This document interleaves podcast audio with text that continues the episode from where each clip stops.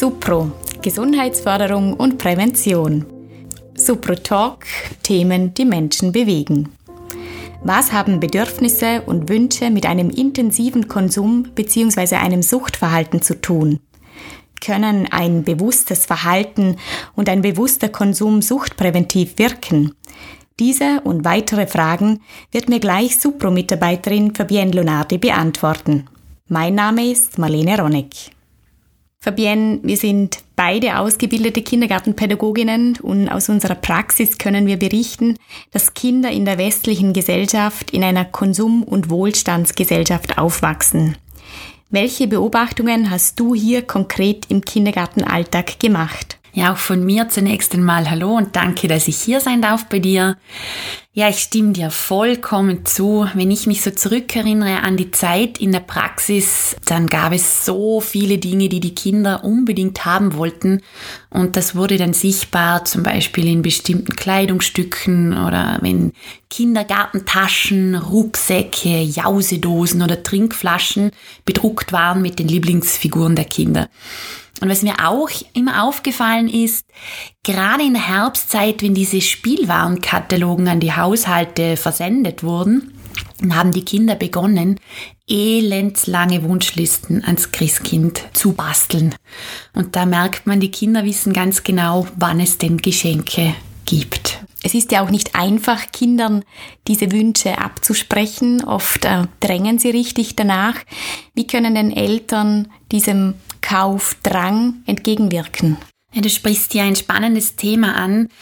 Eltern wollen ja grundsätzlich das Beste für ihre Kinder und es schwingt auch ein bisschen diese Angst mit, wenn ich jetzt meinem Kind diesen Wunsch nicht erfülle nach einem bestimmten Produkt, dann wird mein Kind vielleicht zum oder zur Außenseiterin und das will ja wirklich niemand.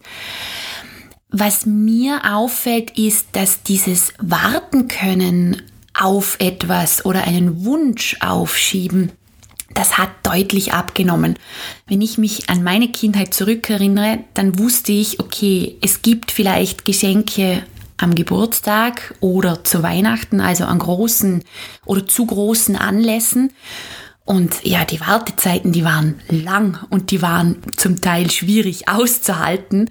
Und wenn ich dann meine Eltern denke, muss ich sagen, ich glaube, ich war ein sehr anstrengendes und vielleicht auch manchmal lästiges Kind. Wie hat sich bei dir dieses Lästigsein gezeigt? Ja, ich habe da, denke ich, alle Register gezogen, angefangen vom Hundeblick über Toben und wütend sein und protestieren und jammern und was auch immer alles an Methoden zur Verfügung gestanden sind, habe ich angewendet. Aber ich muss sagen, meine Eltern, die waren standhaft, ähm, die haben sich nicht von mir um den Finger wickeln lassen. Ja, und so habe ich schlussendlich die Chance bekommen, diesen Spannungszustand auch auszuhalten. Und ich konnte lernen, damit umzugehen. Und das ist doch etwas, ähm, was ich mir für Kinder in der heutigen Zeit wünschen würde. Äh, so eben, wenn ich etwas nicht gleich bekomme, fühlt sich das nicht gut an, aber das auch aushalten zu lernen. Das ist ja eigentlich auch eine Entwicklungsaufgabe, einen Wunsch aufschieben zu können. Ganz genau. Also das kann man Kindern auch zumuten für einen gewissen Zeitraum. Wenn Eltern berufstätig sind oder anderen Verpflichtungen im Alltag nachgehen müssen und daher die Zeit etwas knapp ist, dann wird oft etwas gekauft als Trostpflaster für das Kind und dabei werden aber die Bedürfnisse nicht gestillt. Ja, das hast du sehr gut beobachtet. Und da müssen wir jetzt einen genaueren Blick auf die Differenzierung werfen.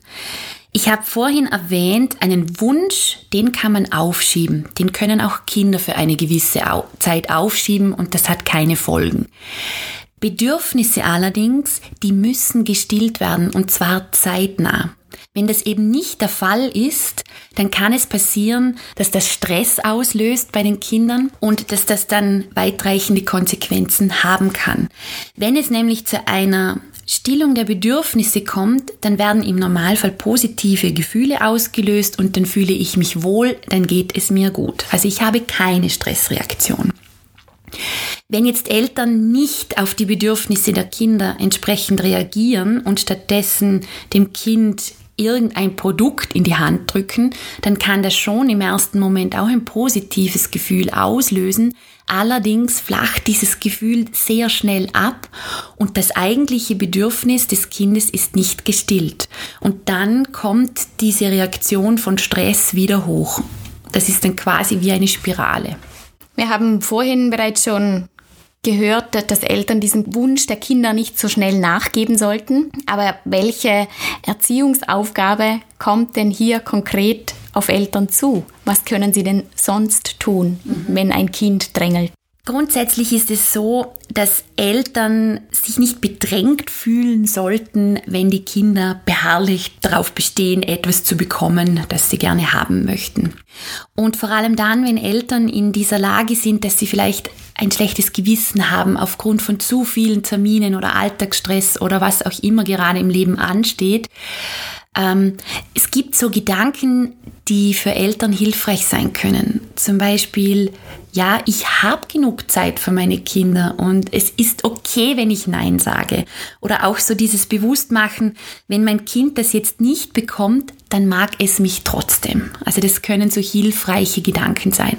Und was ich Eltern auch empfehlen würde, ist, dass sie in Austausch untereinander gehen, also ins Gespräch mit anderen Eltern kommen und dann werden sie sehr schnell erkennen, hey, die sitzen im selben Boot wie ich, die haben ähnliche Sorgen oder Ängste, Bedenken und ich bin nicht allein damit. Das ist sicher eine Herausforderung für die Eltern und keine leichte Erziehungsaufgabe. Welche Vorteile kann es denn mit sich bringen, wenn bewusst auf Konsum verzichtet wird? Ich denke, etwas, was man nicht außer Acht lassen kann, ist auf der einen Seite natürlich der verantwortungsbewusste Umgang mit Ressourcen. Denn wenn Geschenke etwas Besonderes sind und nicht etwas Alltägliches, dann kommt uns das allen zugute. Und das andere ist natürlich der Punkt, dass bewusster Verzicht persönlichkeitsstärkend sein kann. Wenn ich auf etwas für eine gewisse Zeit lang verzichten kann, dann, dann mache ich die Erfahrung, hey, ich kann das aushalten, ich kann das schaffen. Und diese Erfahrung kann man auch auf andere Lebensbereiche übertragen und kann gestärkt sein. Also kann man sagen, dass ein bewusster Verzicht auch suchtpräventiv wirken kann? Also das kann ich mit einem ganz klaren Ja beantworten.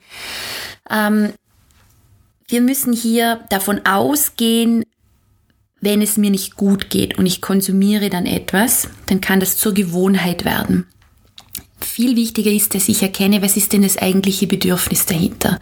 Und wenn du dich erinnern kannst, einen Podcast, die wir zuvor hatten, Gewohnheit kann ja im Laufe der Zeit sich tatsächlich zu einer Sucht entwickeln. Und ja, es ist wichtig, dass man viele verschiedene Strategien hat, um mit unangenehmen Situationen umgehen zu können. Fabienne, vielen Dank für deine wertvollen Hinweise. Mit diesem Bewusstsein, dass Wünsche und Bedürfnisse zu unterscheiden sind, fällt es vielleicht dem einen oder anderen Elternteil auch mal leichter, Nein zu sagen und konsequent zu bleiben, wenn es um eine voreilige Wunscherfüllung des Kindes geht. In erster Linie sollten immer die kindlichen Bedürfnisse zufriedengestellt werden. Wir verabschieden uns bereits wieder von Ihnen. Alles Gute für Sie und bis bald.